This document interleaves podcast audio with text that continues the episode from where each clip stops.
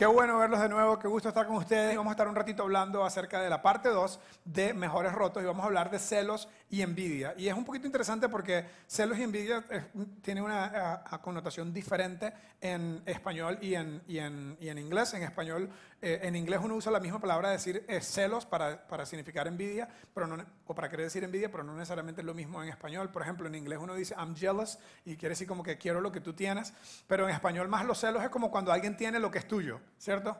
Estoy celoso porque tienes algo que es mío, o tienes a alguien que es mía o mío, ¿verdad? Nos ponemos celosos. Entonces, en, cierta forma, esa parte de celos está bien, es una pasión que uno siente cuando algo que es mío, ¿ok? Lo tiene otra persona, o alguien que es mío eh, eh, eh, lo tiene otra persona, ¿ok? Y no es de ese tipo de celos el que vamos a hablar, pero es muy interesante porque la Biblia enseña que Dios es celoso, ¿ok? Entonces es interesante como que Dios cree que nosotros somos para Él y que no debemos irnos a otros ídolos o a otras cosas, a adorar a otras cosas, sino para Él. Entonces es un principio interesante. Entonces yo creo que es bueno si en algún momento has sentido celos por tu pareja o por algo, es porque le das demasiado valor y, te importa y alguien más lo tiene, ojalá que no. Eh, pero, pero entonces en cierta forma lo que estoy tratando de decir es que los celos en cierta forma es como, como una emoción buena, ¿verdad? Porque algo que es mío no lo estoy teniendo. Pero la envidia es una emoción mala, porque algo que no es mío, creo que me pertenece y otra persona lo tiene, ¿ok? Y no es necesariamente algo que, tú, eh, que te pertenece. Entonces, eh, esa es como la, la, primera diferenciación. Ahora, para comenzar, para comenzar eh, les voy a poner una frase de una artista famosa que todos probablemente hemos escuchado el nombre de ella y ustedes van a tratar de decirme quién es esta artista, ¿ok? Voy a poner una frase y después ustedes tratan de decirme quién es. Ok, primero dice, es tan inequívocamente frustrante leer que Whitney Houston, y bueno, ya están viendo que la fecha, ¿verdad? Un poquito, un poquito no es tan, no es tan current, ¿verdad? No es, no es que Billie Eilish, ¿verdad? Que estamos hablando. Pero bueno, es tan inequívocamente frustrante leer que Whitney Houston tiene la carrera musical que me gustaría tener y Sharon Stone tiene la carrera de película que nunca tendré. Ahora, un par de acotaciones, ¿verdad? Cuando pensamos en Whitney Houston, tal vez si, si tú tienes menos de 18 años no conoces a Whitney Houston, no sabes quién es Pero si tú no conoces a Whitney Houston, me hace el favor y te sales de aquí y te vas a ver el guardaespaldas. ¿Ok? No te preocupes, Dios te va a perdonar por haberte salido de la iglesia, pero anda a ver a Kevin Conner con Whitney Houston, ¿ok? Porque no has vivido, si no viste guardaespaldas. ¿Ok? Para empezar. Entonces, eh, y eh, si estás pensando en Sharon Stone, sálgase también, por favor. Estás en la iglesia, Sálgase, por favor. Esos pensamientos malos no quedan aquí. Pero bueno, esta es una artista de Hollywood súper famosa que tenía envidia de Whitney Houston, diciendo, la carrera musical de Whitney, esa es la que quiero yo. Y la carrera de, películas de, Sharon, esa es la que quiero yo. ¿Quién creen que es? ¿Alguna idea? Está viejilla, ¿no? Bueno, no tan viejilla. Estamos, estamos viejillos varios aquí. Pero bueno, vamos a poner el nombre de la, de la persona. Madonna. Madonna, ¿cómo se le ocurre a Madonna sentir envidia? ¿Ok? O sea, increíble. Sí, Madonna, que es como crack, crack top, ¿verdad? Siente envidia que queda para ti y para mí, ¿verdad? Que queda para nosotros el, tema de la envidia. Entonces, la envidia definitivamente va a ser algo con lo que vamos a lidiar. Y estoy uniendo estas dos ideas, de, eh, esta idea de la envidia, la estoy uniendo con otra idea, que es la idea de la ambición. Porque tal vez tú no eres envidioso, tal vez, eh, estaba pensando mucho eh, en realidad en mí mismo de que eh, yo muy pocas veces he sentido envidia, pero tal vez sí he sentido envidia, ahorita les voy a contar más, pero a veces siento más ambición que envidia. Vamos a tratar de unir esto y a ver cómo nos sale. Tengo tiempo sin predicar, muchachos, entonces tienen que ser pacientes conmigo. Ok, entonces eh, vamos a hablar de envidia primero. Entonces, algunas definiciones. Envidia es el sentimiento de tristeza o enojo que experimenta una persona, que experimenta la persona que no tiene o desearía tener para sí algo que otro posee tú tienes algo y yo creo que me corresponde a mí. ¿Ok? Y cierto que nos ha pasado eso de que vemos una persona que está viviendo nuestra vida. O nosotros vivimos nuestra vida a través de los ojos de esa persona. ¿Ok? Tiene la casa de tus sueños, es tu casa, la casa que tú soñaste y que tú diseñaste, lo tiene él, lo tiene ella. Tiene eh, la esposa o el esposo, ¿verdad? Que tú pensarías que es perfecto, esa persona lo tiene.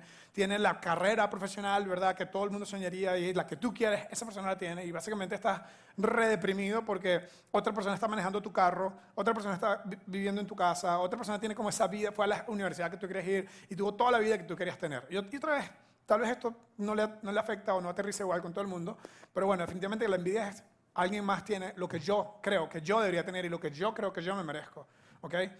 Ahora, tal vez no eres tú, pero tal vez conoces a alguien que es así. ¿Conoces a alguien que se queja, critica a todo el mundo, que está como sintiéndose un poco atascado de donde está y, y, criticando a los otros que están y seguro tuvieron suerte y seguro fue porque le dieron esa promoción porque conocían a alguien y se están quejando. Solo por encuesta en caliente, ¿conoces a alguien así en tu vida? Levanta la mano si conoces a alguien así. Alguien que se queja y se queja y yo no he logrado, algunos conocen ¿Está sentado a la par tuya? No, mentira. no, sí, esa, encuesta no, no, no, es buena. Ok, este, es probablemente el chiste más viejo de los pastores, Dios mío. Ok, entonces, eh, envidia, eso es. Alguien más tiene lo que yo eh, quiero tener. El siguiente, la, siguiente lámina ve lo que dice. La envidia nace del terror ver que otros logran más que nosotros. Que alguien más tiene, tiene un logro mayor que el mío. Ok, ese es como la fuente, ¿no? Donde sale, eh, eh, bueno, la, fuente es nuestra alma, nuestro corazón, pero ya vamos a hablar de eso. Siguiente, dice, la envidia nos impide ver el logro de otros y magnifica la carencia nuestra. Nos impide ver que otra persona ha logrado algo y magnifica lo que nosotros no tenemos y lo que nosotros necesitamos. Esto es muy interesante, mira, el, el siguiente dice, en lugar de reconocer eso, reconocer, ¿sabes qué? Esa persona ha logrado más que yo y yo estoy muy enfocado en lo que me falta. En lugar de reconocer eso, nos dedicamos a abordar las deficiencias de otros, degradamos y menospreciamos a los otros. En lugar de decir, ¿sabes cuál es el problema? El problema es que tengo envidia. El problema es que siento que me gustaría tener la vida que él tiene. Me gustaría tener la vida que ella tiene. Siento, siento envidia, siento que no estoy contenta con lo, que, con lo que me ha tocado a mí, con lo que tengo yo, con lo que he logrado yo. Y lidiar con eso, ojo a esto, es más fácil derribar a alguien que elevarnos a nosotros mismos. Cuando yo veo a alguien que está teniendo éxito, que está triunfando, es más fácil tirarle una piedra y decir, no, estoy seguro que le dieron la promoción porque a la escuela a la que fue, la familia que tiene, el apellido que tiene. Y es más fácil dedicarnos a hacer el violín, ¿verdad? Y llorar.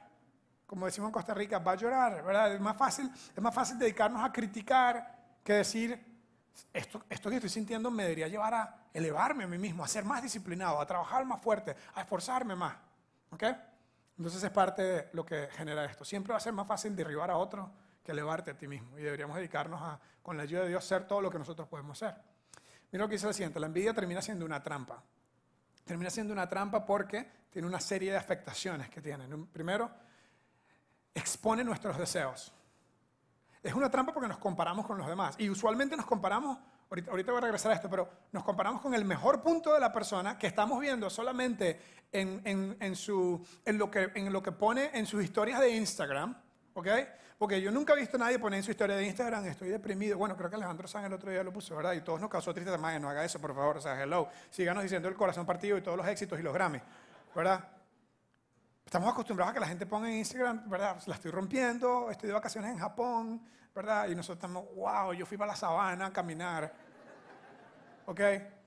Y, el problema es que en Instagram todo el mundo tiene una vida feliz. En Instagram todo el mundo tiene la pareja del año. En Instagram todo el mundo tiene la carrera soñada. ¿Verdad? Y eso hace más difícil que nosotros no lidiemos con el tema de la envidia, porque estamos, nos comparamos con otras personas. Eso es una gran trampa que debemos nosotros evitar.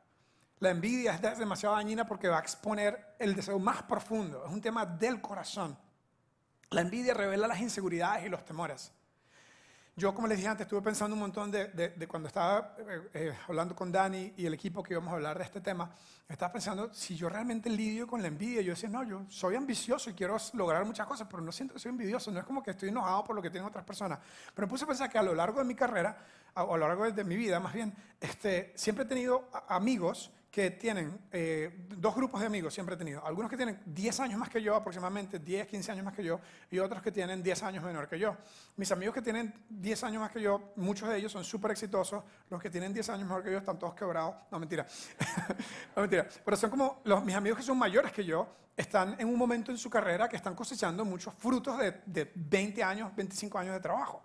Y, y, ha, sido difícil para mí el ver que están logrando cosas que yo mismo me he propuesto, ¿verdad? Cosas materiales que yo he querido tener en algún momento y que los veo a ellos disfrutando. De hecho, fue exactamente lo que les dije, ¿no? Uno de esos amigos se retiró, tiene una casa aquí, tiene otra casa allá, sus vacaciones son, ¿verdad? Pomposas y eso como que hace mí, como yo quisiera, en cierta forma, dejar esta vida tan dura que tengo y poder disfrutar la vida como él. Y cuando vuelvo a ver, me estoy comparando con una persona que tiene 15 años más que yo, que, está retirado, que tiene una vida, una circunstancia completamente difícil y no es justo esa comparación, no es manzanas con manzanas, pero más importante que eso, esa comparación está revelando algo que ya está aquí, una inseguridad, un temor, tal vez que yo tengo. Ahorita vamos a hablar un poquito más de eso.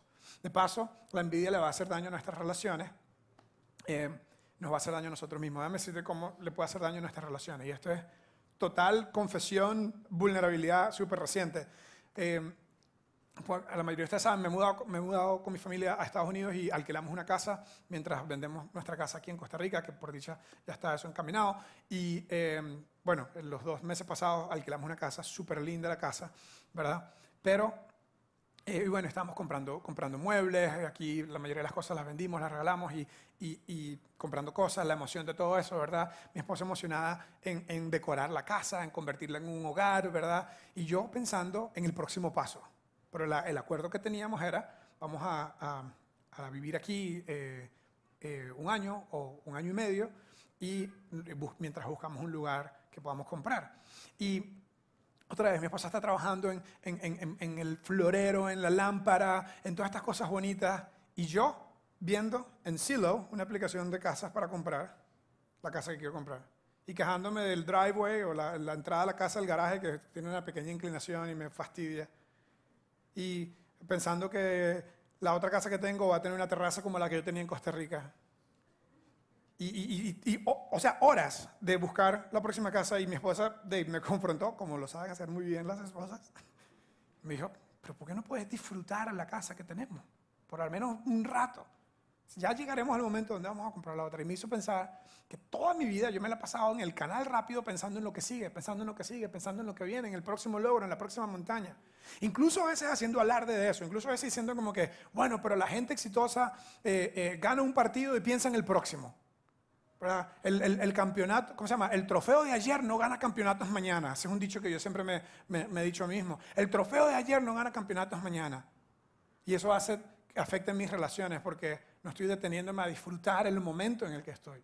No estoy, estoy deteniendo a estar agradecido por el florero que acabamos de poner o por el cuadro que finalmente pudimos poner en la casa, a pesar de que va a ser una casa temporal, el poder disfrutar ese momento. Termina afectando nuestras relaciones cuando estamos comparándonos, cuando estamos viendo lo que no tenemos, termina afectando nuestras relaciones. Y si no le ponemos atención, termina haciéndonos daño a nosotros mismos. Cuando tú ves la Biblia, hay asuntos de envidia por todos lados. En la primera historia de la Biblia, los dos primeros hermanos tuvieron una situación de envidia. Recuerda, Caín mató a... Ah, no, son teólogos todos, saben el nombre de Abel, ¿verdad? ¿Quién más va a matar? Eran los únicos dos hermanos que había. Caín mató, mató a Abel porque Dios estuvo contento con el sacrificio que trajo, que trajo Abel y Caín, en lugar de elevarse a sí mismo, se enojó y literalmente derribó a su hermano y lo mató. Unos capítulos más adelante en la Biblia, eh, Isaac, creo, Raquel y Lea, no, Jacob. Jacob tenía eh, dos esposas, Raquel y Lea, o primero Lea y después Raquel. El asunto de dos esposas en la Biblia es un tema que no viene al caso, ¿verdad? Pero es una malísima idea. Malísima idea. Sucedía en aquel momento, no, legalmente no se vale hoy, ¿ok? Este, pero bueno, tenía, tenía dos esposas, Lea la primera por la que trabajó eh, siete años y Raquel por la que trabajó 14 años. Raquel era la guapa, Lea era la mayor. En fin, el punto es el punto es que así hacían las cosas en ese tiempo. Estamos hablando de 3.500 años antes de Cristo. ¿verdad? digo, 3.500 años atrás, 1.500 años antes de Cristo, creo que es Abraham, no sé, tal vez, no, 4.000 años, 2.000 años antes de Cristo Abraham. Sorry, tengo la cronología. Yo les dije que tenía rato sin predicar. Bueno, el punto es 2.000 años antes de Cristo, 4.000 años atrás, está esta gente. Y, Y resulta que su, su primera esposa era Lea, la, la hermana mayor, y la esposa que él realmente amaba, por la que él había trabajado, era, era, era Raquel, pero, eh, pero Lea había ah, ah, salido en estado, salió embarazada, y Raquel no. Y dice la Biblia que Raquel sintió envidia, ¿verdad?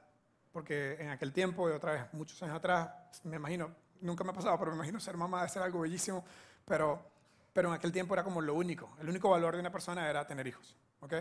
Y Raquel no tenía hijos y sentía envidia de su hermana. Eh, sus, sus hijos, los hijos de Jacob, eh, de cuatro esposas diferentes, eh, Pensamos con dos, van cuatro. Cuando terminemos, quién sabe cuántas esposas. Pero bueno, el punto es que eh, José, el penúltimo, eh, era el favorito del papá. Y su papá le hizo una túnica de muchos colores. Están todos los que fueron conmigo a la escuelita dominical. José tenía una túnica de muchos colores y sus hermanos sintieron ah, envidia. La túnica era más que una túnica, era la representación de que era el favorito del papá. Y los hermanos sintieron envidia. Más adelante en la Biblia, no se preocupen que son 66 libros de la Biblia nada más. El rey eh, Saúl ve a un muchachillo jovencillo que derribó un gigante y celebró esa victoria. ¡Wow! Nos salvaste la tanda, nos salvaste, literalmente salvaste el país. Le dio un premio. ¿Adivinen cuál fue el premio? Su hija, una mujer. Tome, ese es su premio. Y ahora este es el comandante de todo este ejército. Y la reputación de David comenzó a crecer porque era un increíble estratega militar y era un hombre increíblemente valiente. Y de repente las muchachas de la plaza gritaban, en la plaza central de allá de Israel en aquel tiempo, decían, Saúl mató a sus miles, David a sus diez miles. Ahí empezó la canción, ¿verdad? Y Saúl pasó, ¿verdad? Y ah, se ríe, sí, un gato, ¿verdad? David. Y la siguiente semana Saúl mató a sus miles, David a sus diez miles. Y Saúl sintió envidia, ¿verdad? Y de repente las lanzas estaban volando en la dirección de David. Toda la historia bíblica, de 5.000 años de historia, tenemos, eh, más de 5.000 años de historia, tenemos eh, esta idea de, de los celos, la envidia. Salomón, el hijo de David, fue eh, un hombre de paz, a la diferencia de su papá. Y él también tuvo muchas mujeres y tampoco viene el caso, pero escribió acerca de la envidia en Proverbios capítulo 14, creo, escribió el siguiente texto. Dice, el corazón apacible es vida, da, da vida a la carne, es vida de la carne, del cuerpo. Cuando tu corazón está tranquilo, cuando tu corazón está en paz. Le da vida a tu cuerpo, tus emociones, tu alma. El dejar, como he andado yo tanto tiempo, y probablemente va a ser algo con lo que voy a seguir luchando, dejar el canal rápido un rato y dejar de ver lo que no tengo y lo que no tengo y lo que necesito. El tener un corazón apacible, en paz, tranquilo, le da vida a la carne, pero lo contrario, la envidia, el ver lo que no tenemos, el ver lo que otros tienen es carcoma de los huesos. Antes que la medicina hubiese encontrado los cánceres, Salomón en su sabiduría, yo creo, inspirado por Dios, escribió, la persona con envidia tiene un cáncer emocional, no está sano, se está comiendo por dentro. Y no debemos dejar que eso no suceda. La envidia también tiene como un, algo ahí a la par, y otra vez que es esta idea de la ambición, la ambición y el logro. La ambición y el logro, que es la, esta cosa que le estoy diciendo que es algo con lo que si, probablemente no he luchado tanto con envidia, pero sí lo he luchado con eso, pero definitivamente que sí estoy luchando siempre con ambición y logro, que es la siguiente, la siguiente lámina. Les quiero hablar un poco acerca de eso. Porque tal vez tú dices, no, yo no, yo no soy envidioso, yo no, la verdad, si otras personas tienen cosas que les va bien, está bien, pero sí me identifico un poco con lo que Julio está diciendo de que quiero lograr, quiero lograr, quiero lograr, no me detengo a descansar, a disfrutar lo que tengo. Y tal vez es importante hablar de ese tema también. Y en la cultura en la que vivimos, otra vez, la cultura de Instagram, la cultura de logros, la cultura de trofeos en la que vivimos, eh, eh, no, se, no se premia y ni se celebra al que llega de último, ¿verdad? Vamos a mostrar algunas fotos a ver eh, si, si, si tienen... ¿Quién le gusta la Fórmula 1? Nuestra Fórmula 1, varias gente que le gusta la Fórmula 1 aquí, esta bandera tiene que ser lo mejor para el piloto cuando ve de primero, ¿verdad? Esa bandera. Porque no hay dos primeros lugares, ¿ok? Un par de fotos más. ¿Alguien conoce quién es este, este mae? ¿Quién es este? No sé, no sé, no sé muy bien ahí, bueno, estaba muy joven. este, mi hijo eh, me, dijo que el mejor jugador del mundo era el, ¿cómo se llama? El, LeBron. Saqué el documental de Netflix. Siéntese aquí. Siéntese aquí y, vea, y vamos a ver esto. ¿Cómo dice que cómo se le ocurre? No vivió el 96, nunca tuvo los Nike Air Jordan de 1996, 1997. Ahí tiene Jordan todos sus anillos y la revista tal, ¿verdad? Y las fotos y los anillos. Eh, tal vez algunos no son tan fan del fútbol americano, pero hay otro que tiene muchos anillos también. Este. Interesante dato acerca de él. Estaba, estaba, casado, estaba casado, que no sé, creo que se divorció o se separó. Bueno, no sé, pero no somos- aquí no somos chismosos. Pero lo cierto es que, lo cierto es que este man estaba casado con, con la muchacha de Brasil y, y en Santa Teresa tiene una casa. Entonces, entonces yo fui, ¿verdad? Yo eh, agringadísimo, ¿verdad? Y usted sabe dónde está la casa de Brady. Brady, Brady. No. Sí, sí, sí, el de fútbol americano que está casado con la brasilera. Ah, la casa de Giselle. Esa sí lo sabemos. Este no sabemos quién es este, huevón. en Santa Teresa conocen a Giselle, no conocen a Brady. Bueno, el punto es que tiene uno, dos, tres, cuatro, cinco, seis, siete, siete anillos, ¿verdad?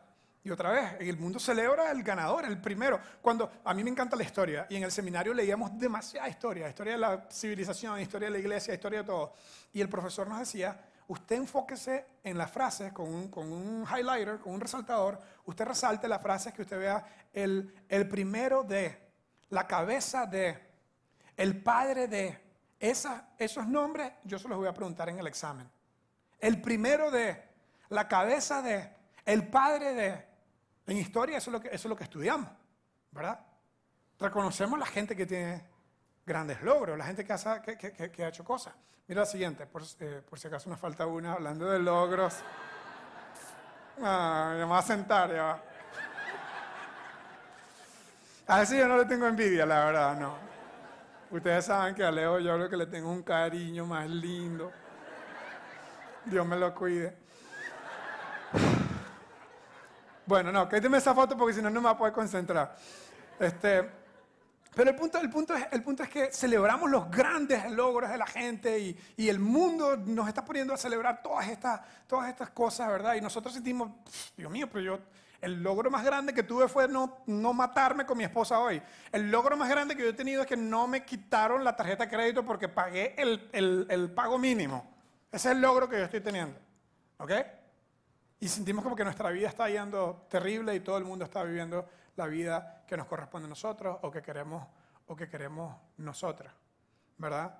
Y la verdad no es así. Estamos comparando tal vez los peores momentos de nosotros con los mejores momentos de otras personas. La cultura va en contra de esto y nos está haciendo el trabajo más difícil. De regreso a la persona que hablamos en- al principio de la charla, Madonna, era un asunto real eh, que tenía que lidiar, que ha tenido que lidiar ella de envidia. Y uno diría, ¿por qué una mujer tan con tantos logros va, a sentir envidia? Mira lo que dijo ahora acerca de la ambición.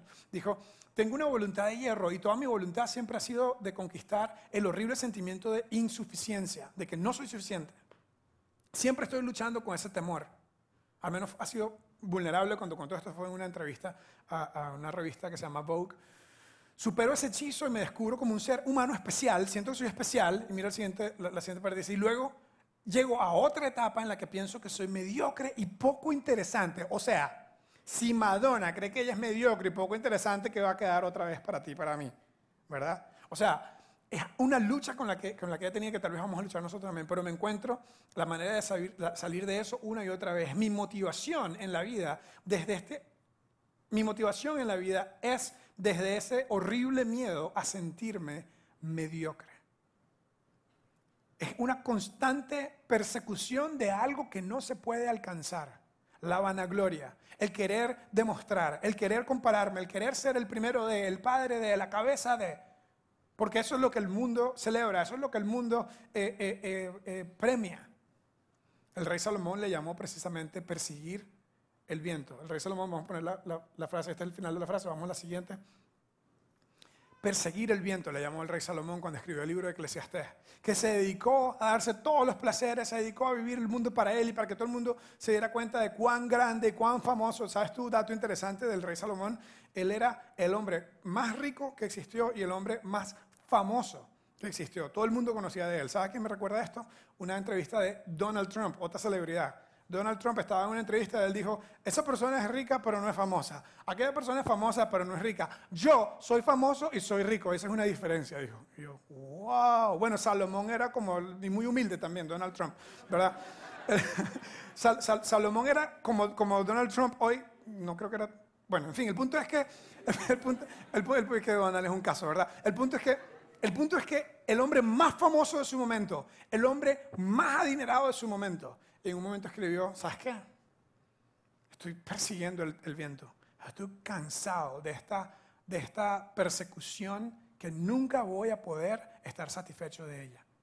Si tú estás viviendo solo para compararte y para ver lo que tienes y para ver lo que tiene el otro y lo que no tienes tú, estás persiguiendo el, el viento. No lo vas a alcanzar. Ahora, la ambición y el logro tiene algo bueno en sí mismo. Tal vez tú eres, y esto ah, depende también de nuestras personalidades y de nuestra formación, nuestro temperamento. Tal vez tú eres una persona pasiva, tranquila, que hay que empujarlo un poquito, ¿verdad? Para que se ponga metas, ¿verdad? Hagas una lista de metas y tal vez una mejor charla para ti ser una charla acerca de poner metas. Pero tal vez tú eres como yo, o muchos de nosotros que estamos constantemente en el canal rápido, siendo demasiado ambiciosos, queriendo más, queriendo más y queriendo más. ¿Ok? En cualquier caso, independientemente de tu personalidad, puedes estar luchando con envidia y con, este, esta idea de no estar satisfecho y agradecido por lo que tienes. Y el, el, importante punto aquí es que la ambición y el logro pueden ser buenos compañeros, te pueden dar un empujón para ponerte unas metas, te pueden llevar otra vez a, a alcanzar cosas, pero son terribles amos.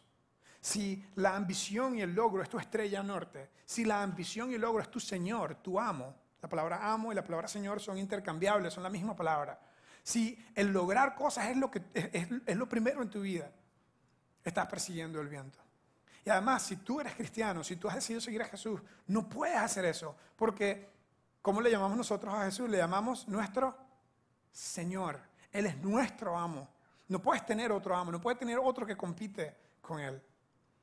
Él es nuestro Señor, Él es nuestro amo. No podemos nosotros estar persiguiendo y comparándonos con lo que, con lo que otras personas tienen o no tienen. Santiago, el hermano de Jesucristo, eh, que escribió un libro en el Nuevo Testamento, nos dejó un texto interesantísimo acerca de esto y vamos a leer eso eh, hoy. Si ustedes son sabios, dijo Santiago, si ustedes son sabios, por cierto, en este texto está el capítulo 3 de Santiago, que comienza la primera parte del capítulo está hablando acerca del poder de la comunicación y de las palabras, el poder de la lengua. Y está diciendo cómo la lengua afecta tanto y cómo puede incendiar y cómo puede hacer tanto daño. Pero la raíz del problema de lo que hablamos y lo que decimos está en nuestro corazón, en nuestras emociones. Y se lleva al final del asunto. Es un tema de envidia, es un tema de no satisfacción, de no agradecimiento con lo que yo tengo. Y por eso Santiago en la segunda parte del capítulo 3, cuando ya deja de hablar de la lengua, lo que decimos y lo que expresamos, habla de envidia y de ambición.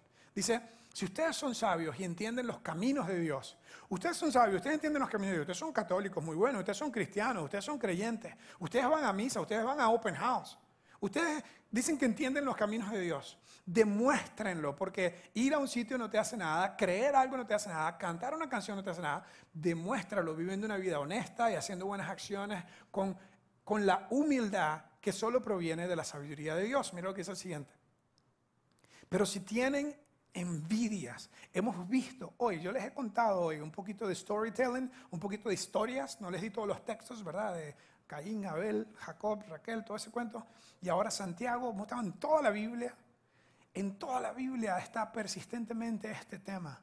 En casi 6.000 años de historia de las civilizaciones que conocemos está este tema. Es probable que este sea un tema al que le tenemos que poner atención nosotros. Santiago está diciendo, si ustedes tienen envidia, amargas y ambiciones egoístas. Aquí están estas dos ideas. Yo puedo tener envidia porque siento que otra persona tiene lo que yo quiero, o puedo tener ambición egoísta porque no estoy satisfecho con lo que yo tengo. Y Santiago dice, si ustedes tienen eso en su corazón, es un tema del corazón, de las emociones, no encubran la verdad con jactancias y con mentiras, con vanagloriarse, con poner en Instagram que todo está bien, que eres la pareja del año y no se soportan. ¿Ok?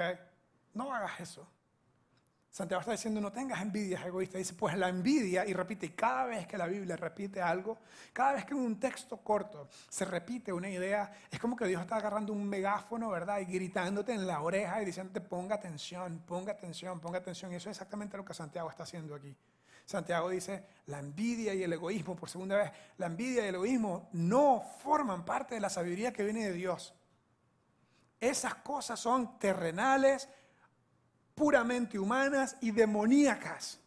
Wow, wow, wow. Santiago está hablando de demonios. Ahora, yo no sé si, si lo que quiso decir Santiago es, dejen esa envidia del diablo, como un decir, ¿no? O si literalmente hay un demonio ahí que nos hace sentir envidia, no sé, no sé cuál es. Pero Santiago está diciendo aquí un increíble contraste de que lo que es humano, lo que es terrenal, es demoníaco, está en completo contraste con Dios, con la sabiduría de Dios. Es humano, es terrenal, es del diablo. Esto es muy interesante, porque nosotros solo conocemos lo que es humano y lo que es terrenal. ¿Por qué? Porque nosotros somos seres humanos y vivimos en esta tierra. Estamos acostumbrados a vivir por lo tangible. Estamos acostumbrados a vivir por lo racional, por lo que entendemos. Cuando nos hablan así de espiritualidad y cosas ahí muy wishy-washy, no nos encanta.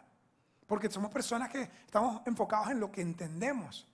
Y Santiago nos está diciendo, no le pongas atención solo a lo humano y lo terrenal. Santiago nos está diciendo, hay algo más allá, hay algo metafísico, hay algo más allá de lo físico. Hay algo divino, hay algo espiritual que está afectando tu alma y que se expresa en tu mundo, en tu mundo material. Se expresa en tus relaciones, se expresa en la bendita quejadera que tienes, se expresa en el hecho de que no estás contento con el lugar que estás, se expresa en las envidias y en las quejas de lo que tienen otros. Y Santiago nos está diciendo, eso no es de Dios, eso es terrenal, eso es humano, eso es del diablo. Eso es algo que debemos sacar de nuestra vida. Eso es algo que no nos conviene. Mira el siguiente texto. Dice, pues donde hay envidias y ambiciones, tres veces, en tres textos seguidos, nos habla de la misma idea. Dios está gritándonos con un megáfono en la oreja diciendo, ponle atención a este tema porque te puede hacer mucho daño. Donde hay envidias y ambiciones egoístas, también habrá desorden y toda clase de maldad. Ahora, al principio les pregunté si conocían a alguien que siempre se queja, que no está contento, que está diciendo que es una víctima y que a él no le dieron la posición y que a ella. Cierto que esas personas tienen otros problemas en su vida, ¿cierto? Es como que esas personas tienen un desorden. No es solamente que no les dieron a ellos la promoción, no solamente que no fueron ellos a esa universidad, no solamente que no nacieron en la familia correcta o que no te manejen el carro correcto, es que tienen un montón de otros problemas. Y eso es lo que Dios nos está diciendo, que si nosotros dejamos rienda libre a ver lo que otros tienen y a, quejarnos por lo que nosotros no tenemos, vamos a llevar a una vida de desorden y a una vida de toda clase de maldad. Por último, dice, sin embargo, la sabiduría que proviene del cielo es ante todo pura, ama la paz, siempre es amable. La persona envidiosa no puede ser amable. La persona envidiosa está enojada con el mundo. Siempre es amable. Y está dispuesta, vamos a leer esta palabra juntos, está dispuesta a ceder. ¿Cómo dispuesta a ceder? Ahora, ustedes saben lo que significa ceder. Ustedes, los que manejan, ceden todo el tiempo. ¿Cierto? Bueno, donde hay una señal de seda, aprendemos a ceder por la señal de seda. ¿Qué significa la señal de seda? Seda. ¿Qué significa seda? Manejando significa qué? El otro carro. Primero qué? Yo. Bueno, no podemos ponerte un sombrero con una señal de seda en la frente para que en todas tus relaciones, en lugar de envidiar y en lugar de querer ganar y en lugar de criticar, seda. Pero eso es exactamente lo que nos está diciendo la Biblia. Que la persona que está en paz, cede. Que la persona que está tranquila, no está compitiendo, cede. Está bien que te den la promoción a ti. No pasa nada. Está bien que tú tengas un carro mejor. Está bien que tengas una casa más grande. Está bien que tengas unas vacaciones extraordinarias. Está bien. Ceda. Está bien que tú llegues primero. Está bien que tú estés triunfando. Ceder ante los demás. Imagínate cómo nuestra vida sería diferente. Y no estoy diciendo que, que, seamos la alfombra que todo el mundo pisa y que nunca tengamos una meta y que no queramos ser el primero en el trabajo. El éxito requiere esfuerzo, el éxito requiere competir. Sin embargo, lo que estoy diciendo es, el cristiano, el que sigue a Cristo, tiene un jefe mayor. Su ambición no es ser el primero. De hecho, en la economía de Jesucristo él dijo, los primeros van a ser los últimos, los últimos van a ser los primeros. Es un,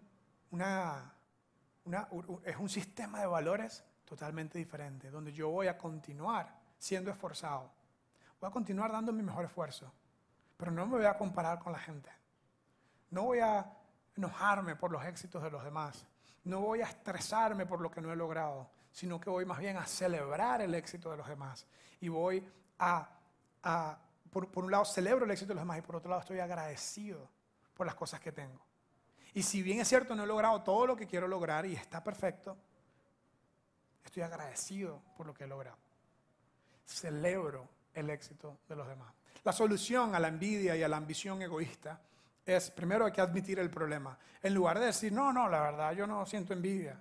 no, la verdad, yo no, no siento ningún problema. La verdad, qué bueno que él está en ese crucero en Japón y yo estoy aquí camino a Jacob.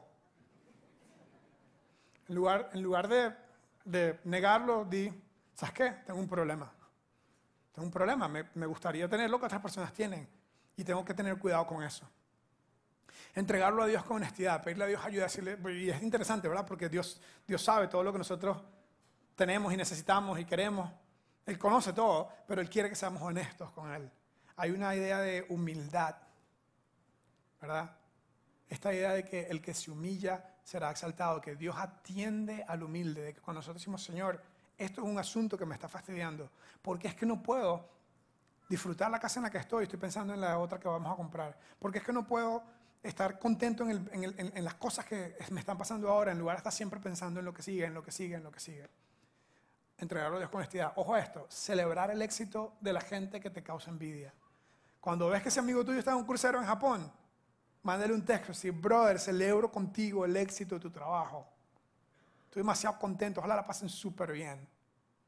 Y por dentro dice, ¡oh, te odio! Yo quiero ir a Japón. Celebra de verdad el éxito de las otras personas. Y por último, agradece lo que, lo que ya tienes. Sé agradecido con lo que tú tienes. Cuenta tus bendiciones. Yo sé que suena como cliché, pero cuenta tus bendiciones. Date cuenta de que Dios te ha dado maravillosos regalos en el día a día. No te estreses por las cosas que no tienes. Sea agradecido por las cosas que tienes. No significa que no tengas metas, no significa que no te esfuerces. Significa tal vez bajar un poco las revoluciones, estar agradecido por lo que tengo y disfrutar más el día a día. Eso va a traer paz a nuestro corazón. Eso va a hacer que estemos tranquilos, que estemos plenos. Y por ahí tal vez, y Dios termina abriendo nuevas puertas y nuevos caminos cuando nosotros dejamos de estresarnos por las cosas que no tenemos. Conclusión de hoy, tengo un par de preguntas de reflexión y una tarea, ¿ok? Súper conectadas estas dos. La pregunta es, ¿te cuesta celebrar las pequeñas victorias tuyas, pequeñas victorias, pequeños progresos, porque de inmediato estás pensando en la próxima? De inmediato estás pensando en la próxima, de inmediato estás pensando en la próxima. Cuidado con eso. La siguiente pregunta es, te cuesta celebrar el éxito de otras personas y la tarea es súper similar. La tarea es el éxito de quién, ponle nombre y apellido, el éxito de quién te cuesta celebrar. O más bien, el éxito de quién debes celebrar. De pensar a alguien que está teniendo cosas que a ti te gustaría tener y que son logros y que son cosas buenas y en lugar de decir, ay, qué fastidio, ay, yo quiero eso, en lugar, en lugar de decir eso, más bien celebrar a esa persona. Cambiar ese, yo no sé si esto sea semántica o si sea algo en sí mismo, pero tal vez valdría la pena que lo exploremos en lugar de decir, siento envidia de la buena. Cuando alguien, cuando a alguien le pasa algo bueno, decimos, siento envidia de la buena, pero, y otra vez, tal vez eso es lo semántica, pero yo siento que el decir siento envidia de la buena pone el asunto en mí, pone el, enfoque en lo que yo no tengo, en lugar de decir, celebro contigo lo que has logrado. El, el éxito de quién debe celebrar. Y por último, la tarea va a ser, escribe tres, al menos tres cosas hoy mismo en el almuerzo, en la casa, en la tarde, preparándote para la semana, escribe tres cosas. Tres cosas por las que te sientes increíblemente agradecido. Si estás en el canal rápido, si estás compitiendo, si estás siempre buscando los anillos y los logros, ¿verdad? Escribe y detente un poco a pensar en las cosas que ya tienes, en las bendiciones que ya Dios te ha dado. Y que Dios nos ayude a vivir con un corazón apacible, con un corazón tranquilo. Que Dios nos ayude a sanar de ese cáncer, de ese carcoma de la carne que decía Salomón, que él estar viendo siempre lo que otro tiene y lo que yo no tengo. Y más bien estar agradecido por las cosas que Dios nos ha dado. Esto es algo que hace nuestra vida mejor. Esto es algo que es maravillosamente importante. Es algo que merece la pena tener un lugar como este donde podemos venir en la semana a hacer una pausa para hablar de esto, para escuchar esto, para salir con un plan de celebrar la vida de otros y de agradecer lo que ya tenemos y así estar más conectados con lo que Dios quiere para nuestras vidas. Vamos a cerrar con una oración. Señor, te doy gracias que tú nos, con tus enseñanzas nos inspiras, nos motivas, a veces nos retas, a veces nos reprendes. Y como sea que esto aterrice para diferentes personas, tal vez hay alguien aquí que nunca ha sentido necesariamente un, urgir de envidia, nunca ha sentido necesariamente un sentimiento de, de, querer algo que otra persona tiene, o tal vez ni siquiera de no estar contento con lo que ella tiene, que puedas inspirarlo y motivarlo, que si bien es cierto que está bien tener, eh, buscar eh, logro y éxito, que lo más importante es que nuestro corazón esté en paz y tranquilo contigo. Te pido por la persona como yo, que está siempre soñando con el futuro, viviendo en el futuro, que siempre está preparando la próxima batalla, la próxima jugada, que nos ayudes a, hacer pausa, a estar agradecidos, a traer esa paz a nuestro corazón, a ver todo lo que ha pasado, a expresar agradecimiento a ti y a la gente en nuestra vida, en lugar de estar estresados y apurados. Ayúdanos a llevar esto del dicho al hecho. En el nombre de Jesús. Amén.